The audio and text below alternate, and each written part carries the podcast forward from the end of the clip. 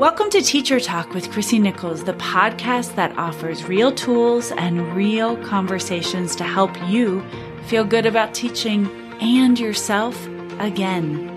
As a teacher who has spent more than two decades in the classroom, I get it.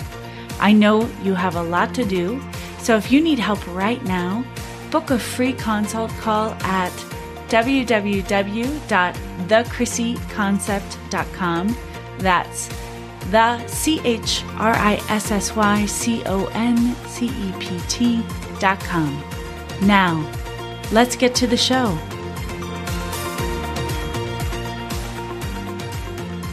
Hey, everybody, welcome to episode 82 of Teacher Talk with Chrissy Nichols. Today, we are talking about part two of how to deal with challenging colleagues. I'm talking about toxic teachers and how to deal for real with anyone at your school or in your life that's challenging.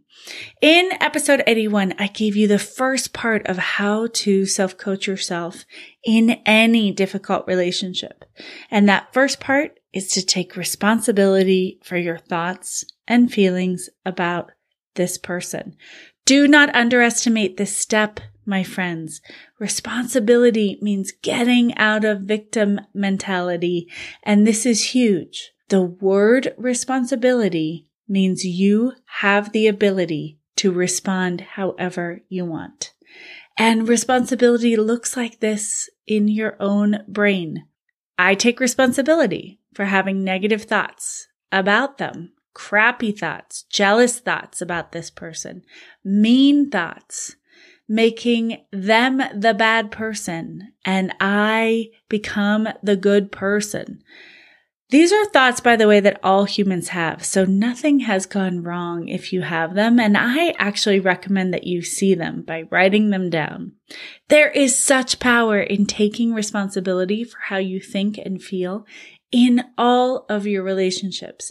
And even if you only did this first step, you would change any relationship.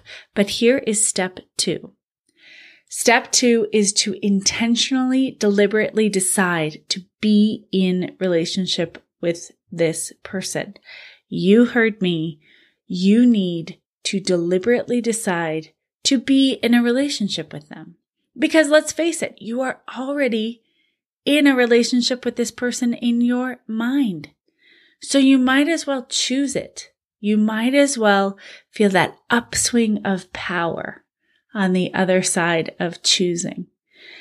And if this is a teacher you work with, it feels so much better, doesn't it, to decide to be in a relationship with that person, even if they don't know about this decision, rather than just avoid them in the hallway or get jumpy every time you see them in the faculty room or use the copy machine and that person walks by or is there. To decide to be in a relationship with someone who challenges you, you've got to ask yourself these questions. I would write these down. Who do I want to be? Not who do you want them to be in this relationship, who do you want to be? How do you want to behave? How do you want to think about this person? How do you want to act? There is so much freedom and so much power to decide that you will be a certain way, no matter how someone else acts. And don't we already do this as teachers? Of course we do. Don't we just decide that no matter what, we will be calm, we will be unruffled, we will be peaceful?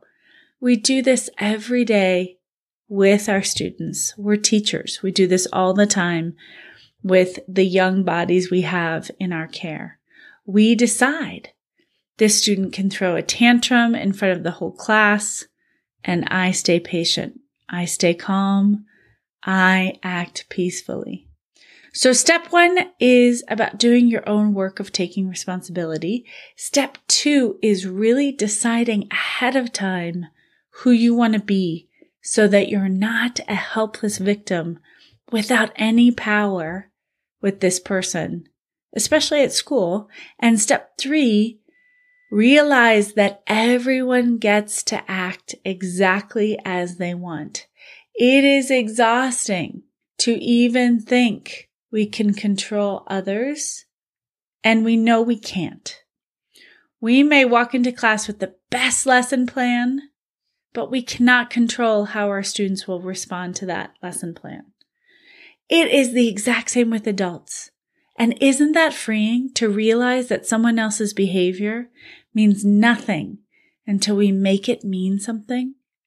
When we blame someone, when we give them all this power, when we accuse them, when we believe that this is just the way they are, they're so mean, we give all of our emotional currency away. Now, I am not saying that you take abuse or minimize someone else's behavior, particularly if it is emotionally abusive and definitely if it's physical abusive. No, no, no, no, no. But if you are going to have a conversation with someone, make sure you've gotten to a really clean emotional space. Then the communication can be honest. It can be kind. And yes, you can make requests and set clear boundaries. I want to finish today's episode with a quote from Marianne Williamson. I love Marianne Williamson. I think she's amazing. If you don't know her work, please go and look her up on the interwebs because she's incredible. She says this, you know, it only takes one sane person in a relationship to make it better. If one person works on themselves and they work on their mind, and they work on taking responsibility for their side of the street, the relationship will improve.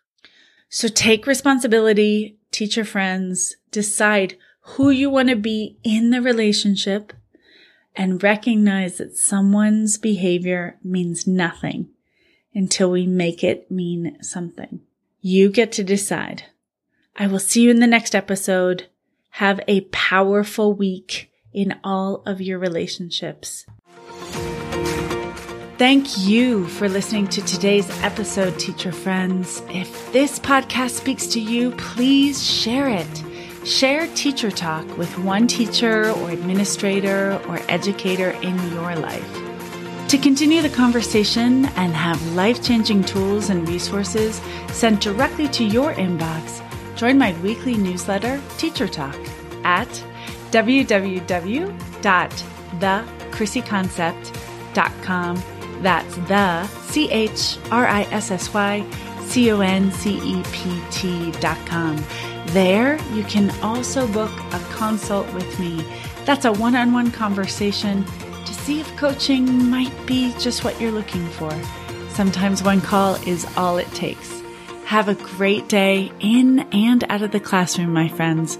We'll see you next time.